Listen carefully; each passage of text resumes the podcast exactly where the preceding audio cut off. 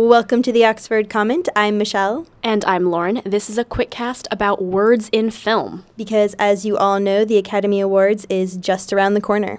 We have here with us Katherine Connor Martin and Matt Cole, uh, one of the editors and researchers from the Oxford English Dictionary team. Quick plug for the site oed.com has just relaunched, so you all should check it out. Thanks once more for joining us, guys. Um, I think we're going to just hand the mic over to you. Hi. Well, thinking about the Academy Awards inspired me to check out the OED and see where we've used citations from film scripts as the first quotes for various entries. Um, there are lots of reasons that that might happen. There are citations taken from film scripts all over the OED, and sometimes we've just chosen them because they're the most illustrative quotations. But in other cases, there's a really special relationship between the film and the word being cited. Um, some ca- cases, the word is actually a reference to the film. One of my favorite of these is Bunny Boiler. That's a reference to Fatal Attraction, the 1987 thriller about an obsessively jealous ex lover, um, played by Glenn Close, who boils the pet rabbit of her ex lover's daughter. Um, and now it's used uh, all the time just to mean an obsessively jealous ex lover, usually a woman. Another example like that, also involving psychological manipulation, is gaslighting.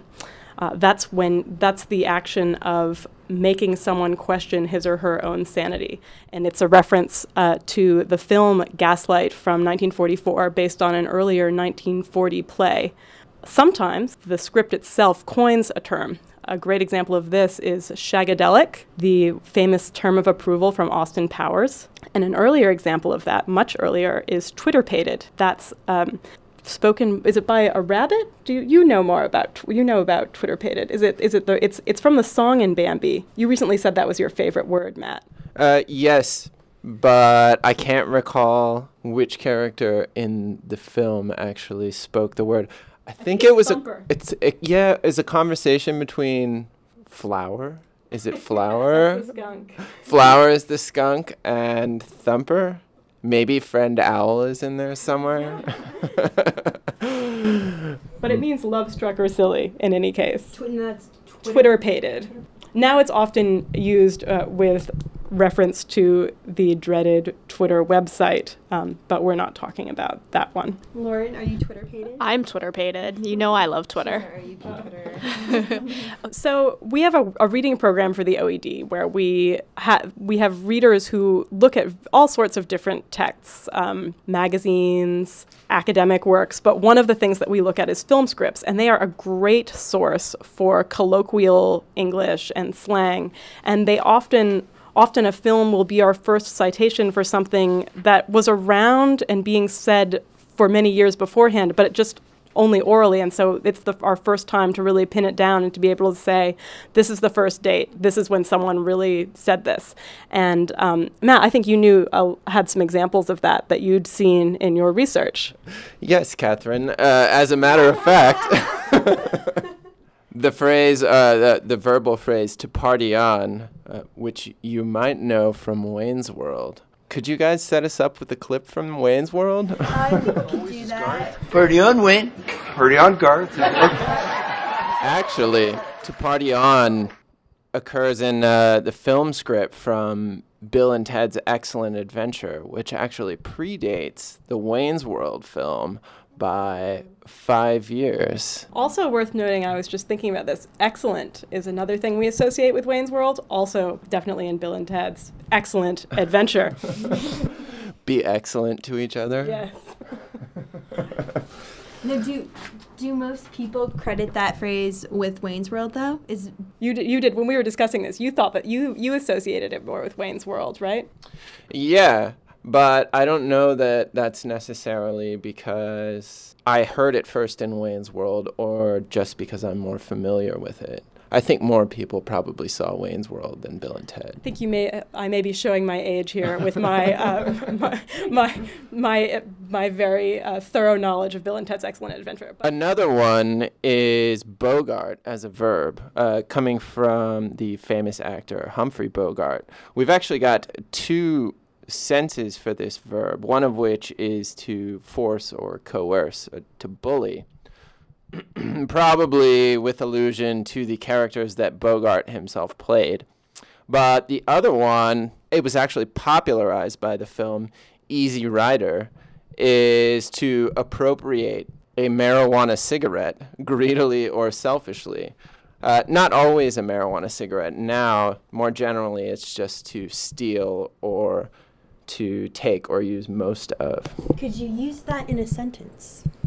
Um, yes, actually, there's a great example of this in the Stephen Colbert Christmas special. Um, This year? uh, no, I think it's from two years. I think there's only been one.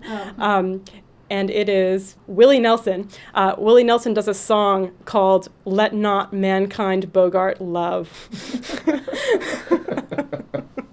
um, but, uh, but to, like, don't Bogart that, Right. I mean, that when I joint. right when I learned the word, it was "Don't bogart that joint," and I think the first quote we have is don't Bogart is that "Don't joint." that joint." Um, it should be said it's not the the song that has the lo- that has the phrase "Don't bogart that joint." It's it's in a song that's in Easy Rider, so that that's where that line comes from, not from the script itself.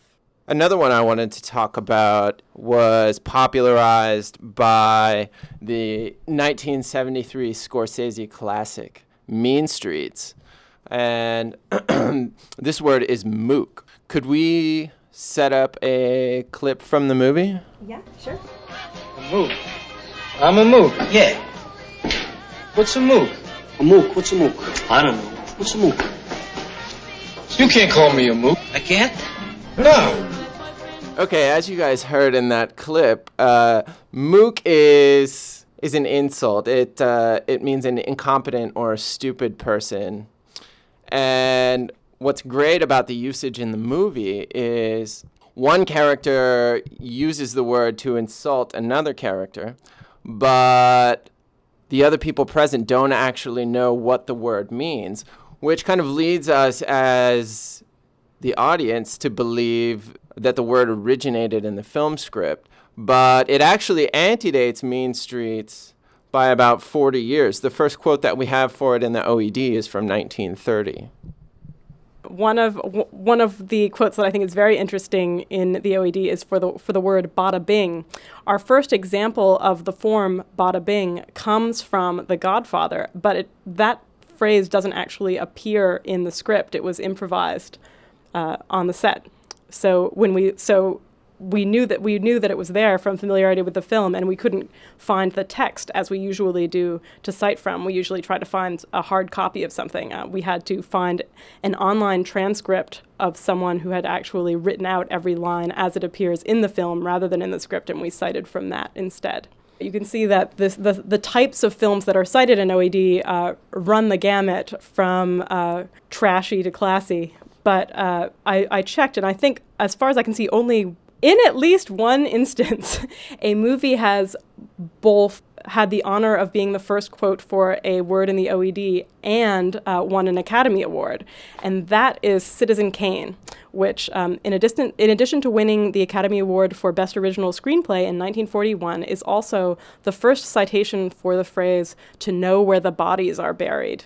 Uh, which just went in in one of our recent uh, revised updates to the word body in OED Online, OED.com. So we have the upcoming awards right now, and the nominations are out. Everybody's been, you know, casting their own personal ballots at home. Are there any words from movies this year that have been flagged to you um, for maybe later inclusion on, of, the, you know, in the OED or? I'm trying my hardest right now to think of something. I just saw the Facebook movie last. Oh, Winkervide. Oh, uh, awesome. Winklevide, and I actually saw it as a headline, and I think it was like Daily Intel. Daily Intel, they were talking about Arianna Huffington, and they're like Arianna Huffington got Winklevide because these Winklevoss? um Winklevide. It mean it means No, I know, but isn't, the, isn't their name?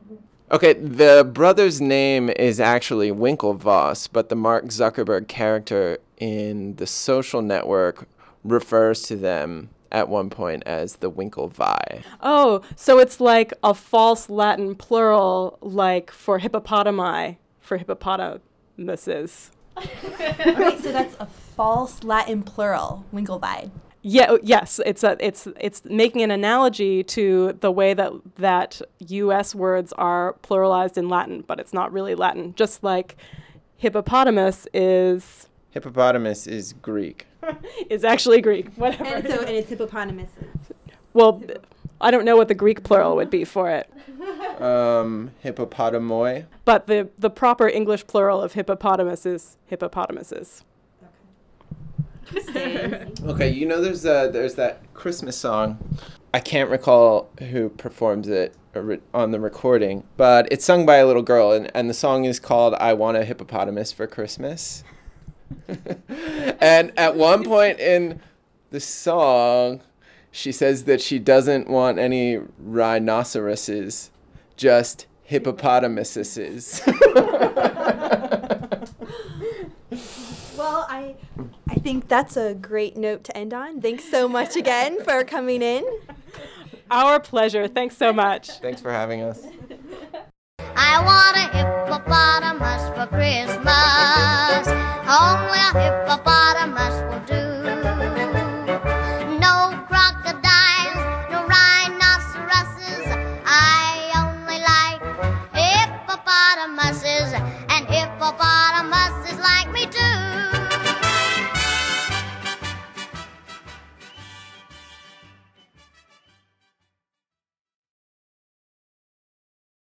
Flower? Is it flower? Skunk.